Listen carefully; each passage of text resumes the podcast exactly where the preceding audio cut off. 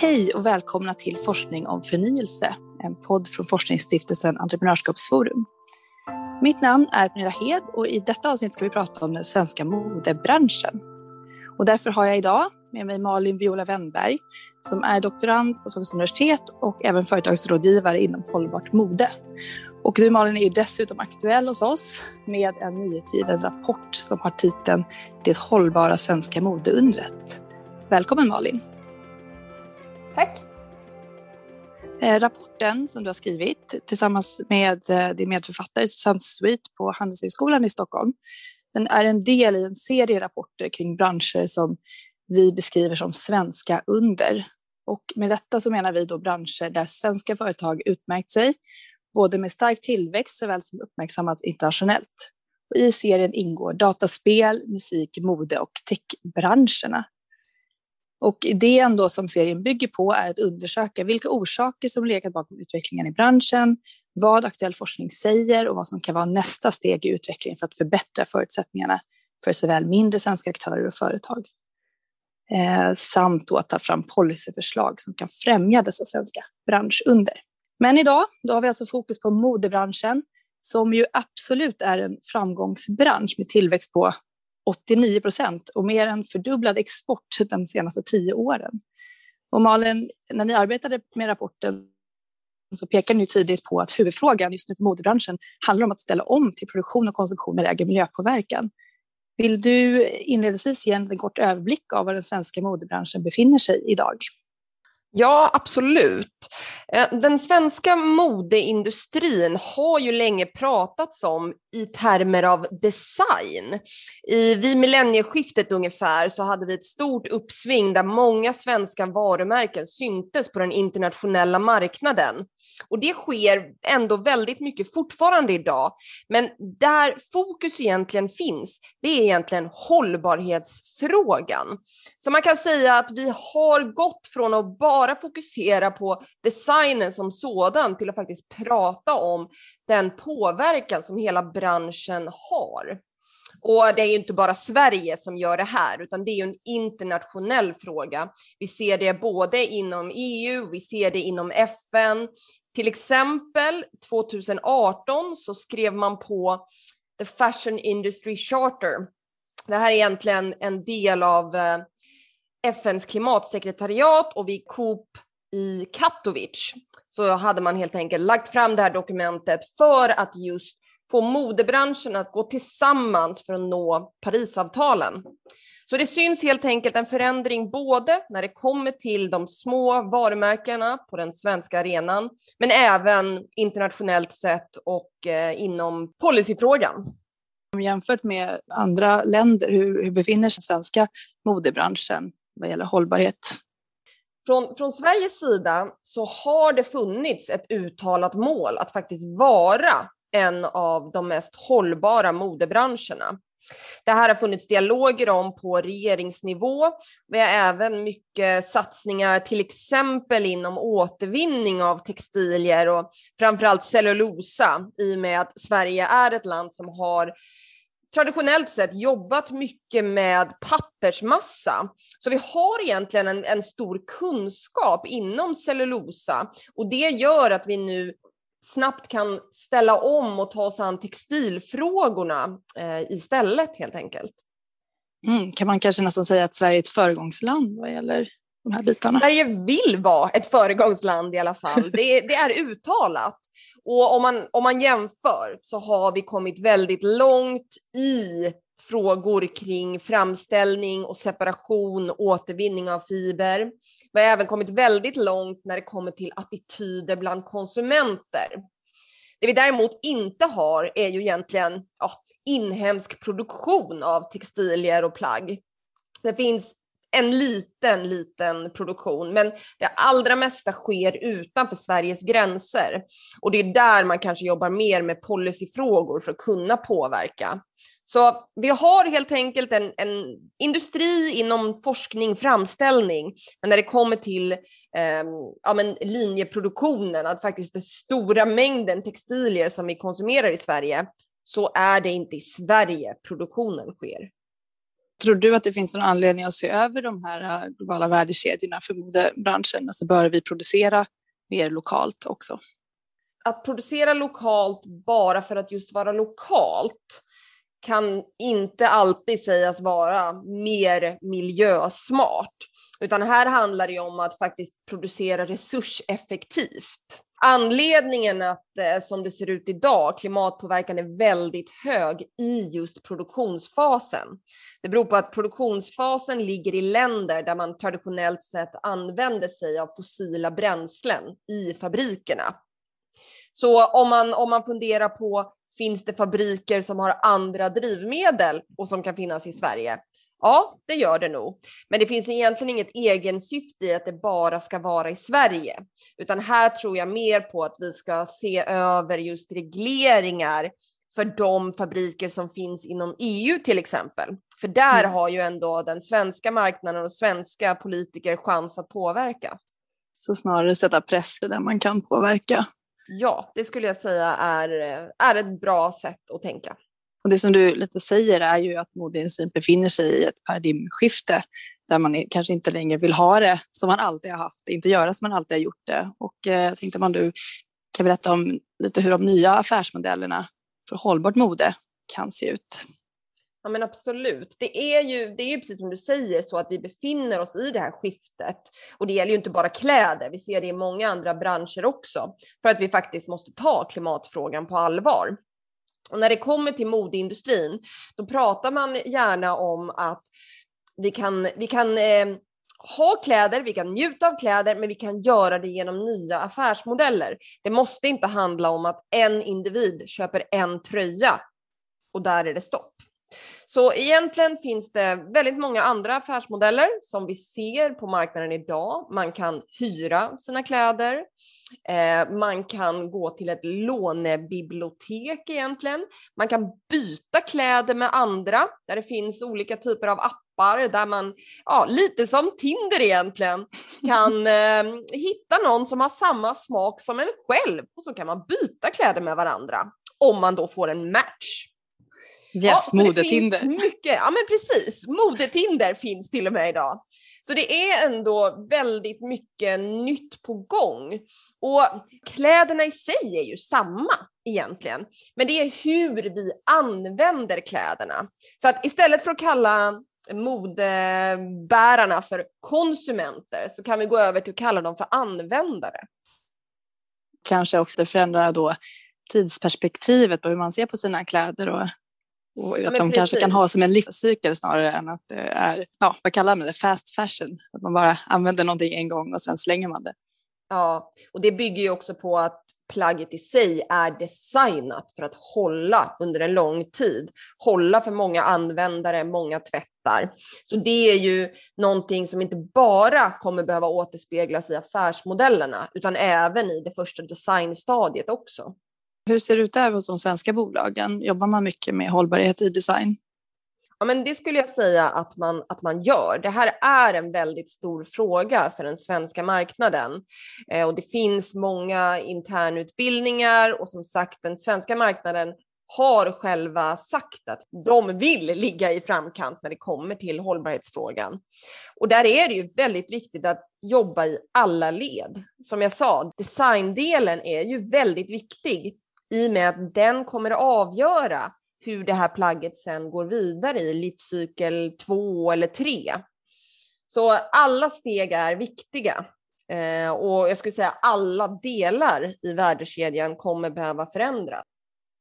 Jag tänker också lite på att eh, det blir en stor omställning för företagen, modeföretagen såklart. Och i Sverige så har vi ju både väldigt stora modeföretag som till exempel H&M, välkänt, och såväl som mindre märken och även innovativa startups som jobbar med det här på olika sätt. Och eh, hur skiljer sig ändå förutsättningarna för att göra en omställning beroende på hur stort företaget är och vilka finansiella muskler som finns? Mm. Ja, nej, men det, det är verkligen en, en marknad där vi ser att alla kommer behöva vara med. Men eh, det är olika förutsättningar. Alltså, tanken med de här alternativa affärsmodellerna är ju egentligen att det, det måste kunna vara eh, du måste kunna finna ekonomisk vinning i att kläderna lever längre. Och det är där vi på något sätt hamnar i den mer hållbara affärsmodellen. Så eh, egentligen, om man ser det från ett företagsperspektiv, så är det ju bra om du kan sälja samma plagg flera gånger. Det är ju positivt för dig som företag, eller hyra ut samma plagg flera gånger. Självklart är det ju en kostnad att ta hand om plaggen. Det är en kostnad att transportera. Där har vi även en klimatpåverkan som kommer med transporter. Så allt det måste räknas för för att faktiskt kunna säga att något är mer eller mindre hållbart. Men eh, det som är skillnaden för att vara stor eller liten i, förhållande till företag här är ju att ett mindre företag kan ju verkligen specialisera sig på en typ av eh, produkt eller tjänst. Sen är det ganska svårt att få Oh, ekonomisk gångbarhet i de här små modellerna idag. Det är väldigt mycket som finns på marknaden som får eh, investeringar, men de är inte själva lönsamma än. Och där är skillnaden då när du är ett stort företag då kanske du testar de här nya affärsmodellerna, men bara som en liten, liten del av ditt företag och du har fortfarande kvar de vanliga kanalerna där du egentligen tjänar dina pengar. Mm. Tror du att vi behöver stötta de mindre företagen i den här omställningsprocessen på något sätt? Alltså, nu tänker jag i, i termer av policyåtgärder eller annat. Absolut, både policies men rena investeringar också såklart. Och då skulle jag säga att investeringarna, de, de sker och det ser vi. Men som du sa, policies för att främja det här. Och där är det ju, ja men till exempel frågan om, skulle man kunna tänka sig eh, en momssänkning på begagnade varor? Vi såg ju 2017 att det kom en halvering av momsen på reparationstjänster. Och där ingår alltså reparation av kläder och skor. Så här har man ju försökt via policy att faktiskt ja, förlänga livslängden på de varorna vi har. Nu finns det ingen utvärdering av just den här förändringen än, så jag kan inte uttala mig huruvida det faktiskt har lett till att vi reparerar fler produkter. Men som exempel är det ju intressant för att man skulle kunna se fler typer av policies som just går åt det hållet ja, men för att främja längre livslängd och för att främja affärsmodeller som jobbar med längre livslängd. Mm. Och hur viktiga tror du de stora bolagen är för att driva på den här förändringen? Absolut, jätteviktiga. Alltså, vi har ju en, en modemarknad i Sverige som har varit stark under många år. Vi har, som du säger, eh, en gigant i H&M. De har stor makt eh, i Sverige men också på den internationella arenan för att de faktiskt är så stora. Och det ska också sägas att de lägger in väldigt mycket tid och resurser i just forskningsfrågor, utveckling av hållbarhet. Så jag tror att det faktiskt är det som krävs egentligen och mer av det. Att man går ut, man är tydlig med att det här ska vi förändra. Man är konkret med vad man förändrar. Sen är det självklart så att vi har ett problem med greenwashing. Det finns en, inom alla industrier idag skulle jag nog säga. I och med att hållbarhetsfrågan ligger så högt upp på agendan, även bland konsumenter, så är det i princip så att varenda företag idag måste prata om sitt hållbarhetsarbete. Och det är väldigt svårt för konsumenter att bedöma om det här är verkligt arbete eller om det är så kallad greenwashing. Vad tror du man måste göra för att öka transparensen till exempel gentemot konsumenten och möta de kraven som ändå finns hos en ganska medveten och konsumentskara? Eller vad, ska, vad sa vi, användare? Ja, användare. Nej, precis. Jag försöker tänka oss som användare istället för att just eh, ja, tänka mer, mer hållbart i affärsmodellerna. Men, eh, men skillnaden här är väl egentligen att jag tror inte att vi ska lägga det här ansvaret på konsumenterna. Policy kan reglera marknaden på ett sådant sätt att det blir gynnsamt att använda samma kläder som redan är producerade en längre tid. Eller kanske att designa ett plagg så att du kan göra små förändringar i det redan existerande materialet för att uppdatera och fortfarande kunna vara med i mode och trender. Men konsumenten ska inte behöva vara expert på hållbarhetsfrågorna. Det är inte den enskilda konsumenten som ska kunna allt om varenda fibersort, varenda produktionsmetod. Det kommer inte fungera, utan där är det ju policies, regleringar som ska se till att det som faktiskt finns på marknaden, det är okej. Okay. Och det är även företagets ansvar att se till att det som finns på marknaden är okej. Okay. Absolut, det finns medvetna konsumenter och konsumenter ställer krav. Jättebra. Men jag ser ändå att vi inte ska lägga för mycket ansvar på den enskilda konsumenten eller användaren. För den bedömningen har man inte tillräckligt med information eller tillräckligt med kunskap för att kunna värdera informationen. Nej, och det finns väl alltid en risk när det kommer till olika märkningar och sånt att det blir lite luddigt så att säga. Det gör det absolut. Sen så här, det, fin det finns märkningar som är bra. Det ska vi inte eh, vad ska man säga, eh, sticka under stolen med eller bortförklara. Det finns absolut bra märkningar. Mm. Men, eh, men när det blir egentligen, när retoriken är eh, att konsumenten eller användaren ska göra ett bättre val, göra rätt val, då lägger man alltså över ansvaret på användaren.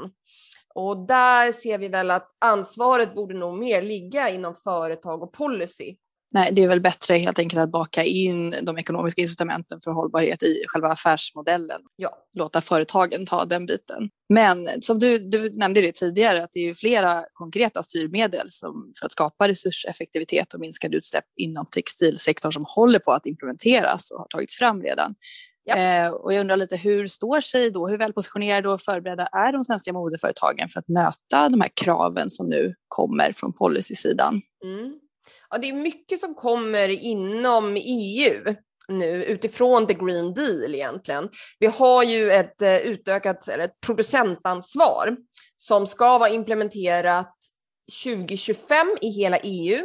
Sverige har som mål att vara klara 2024 redan. Här har man också då ett tydligt konkret mål om att gå före. Och det det handlar om här egentligen är att vi behöver kunna eh, ta hand om, samla in alla de textilier som har satts på marknaden. Dels för att faktiskt kunna återvinna om det är möjligt. Men innan vi ens når det här återvinningssteget så handlar det faktiskt om att sortera och kunna mäta. Vad är det för material som finns där ute? Vad är det för fiberblandningar? För alla de här blandningarna går ju inte att återvinna. Det går inte att separera fibrerna från varandra eh, när det är blandmaterial och därför kan vi inte återvinna textilierna. Så egentligen hela idén med det här producentansvaret, det är för att få data och för att kunna skapa förutsättningarna att i framtiden kunna återvinna mer.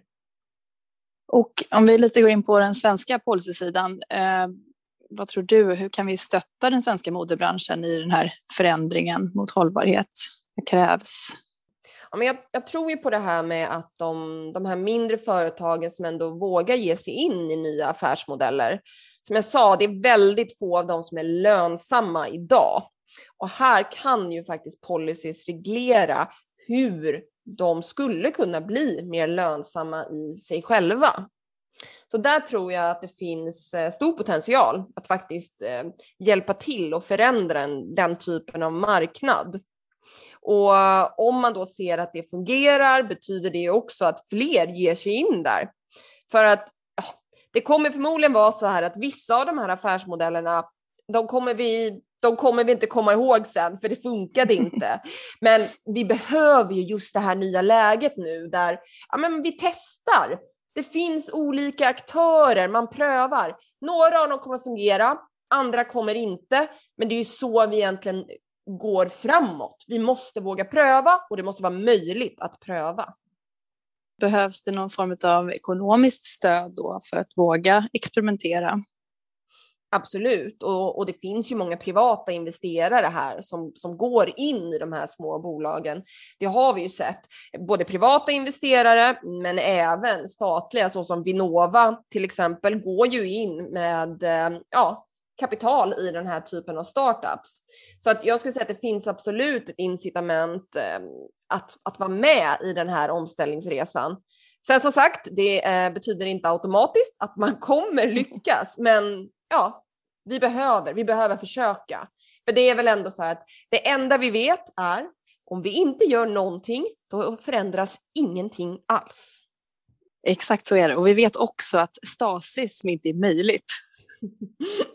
Ja. Så att eh, modebranschen kommer att förändras. Frågan är hur. Men det är väl det som också är lite både kanske både vanskliga och spännande i den här processen som eh, pågår just nu. Då.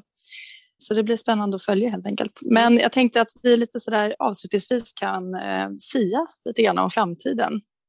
Vad, hur tror du att framtiden för svensk mode ser ut? Vart är vi på väg och vilka utmaningar har branschen mm. framför sig? Ja, men jag tror nog på att vi går mer åt användare som sagt istället för konsumenter. Det här är ju någonting, en förflyttning som vi har sett inom många andra branscher. Så som till exempel musik, som eh, det även finns ju det svenska musikundret eh, rapport om. Där, där ser vi ju att man faktiskt eh, ja, man äger inte längre utan man delar. Och jag menar, det här har ju pratats om en längre tid, men jag skulle säga att nu de senaste par åren bara så bör det faktiskt vara mer av en verklighet i modeindustrin och inte bara prat. Och sen har vi även sett hur de jättestora plattformarna går ut och jobbar med second hand. Att de tar tillbaka sina egna varor för att kunna återsälja dem. Man jobbar med att reparera, uppdatera sina egna varor. Helt enkelt egentligen tjäna pengar på samma produkter flera gånger. Så jag tror vi kommer se mer utveckling kring det här. Jag tror vi kommer se väldigt mycket utveckling kring eh, transport och digitala lösningar för hur kläder förflyttas mellan olika användare. Eh, även då ja, men digitala system kring tagging av kläder. För det här är någonting som kommer krävas för att affärsmodellerna ska fungera i en större marknad. Om vi tittar på att eh, företagen sen ska expandera utanför Sverige också, så kommer det krävas mycket data. Och vad, vad är tagging av kläder? Ja, helt enkelt att varje, varje plagg är uppkopplat kan man väl säga. Eh, I plagget finns information om både dess produktionsprocess men även då vilken specifik fiber du har haft, var den har varit och där kan vi sen då helt enkelt vara mycket snabbare i sortering av textilier, av sortering av plagg, om vi ser att vi ska bli då användare av alla de här textilierna, man har ingen egen garderob, så kommer det behövas digitala och automatiska system för att få ja, ekonomisk gångbarhet i de här modellerna. Spännande. Mm. Och det pågår väl också en hel del innovation vad gäller olika textilier och sånt? Det gör det absolut och, och, som sagt där är Sverige väldigt starka med tanke på, eller tack vare vår stora kunskap inom cellulosa och pappersbruk alltså som vi har haft under många år. Vi är ju ett land med mycket skog det har funnits mycket debatter om om skogen ska räcka till allt, men, men det vi vet i alla fall att kunskapen finns här i Sverige och den används nu mycket inom textilindustrin också. Ja, vi har ju också en lång tradition av ingenjörskonst så det passar väl alldeles utmärkt. Mm. Då skulle jag vilja säga tack Malin för att du medverkade i vår podd. Och eh, rapporten som du har skrivit tillsammans med Susanne Sweet finns att ladda ner på Entreprenörskapsforums webbsida. Och jag kan även då eh, rekommendera att ladda ner och titta på de rapporterna som har kommit tidigare i den här serien om de svenska undren. Och stort tack till dig som har lyssnat.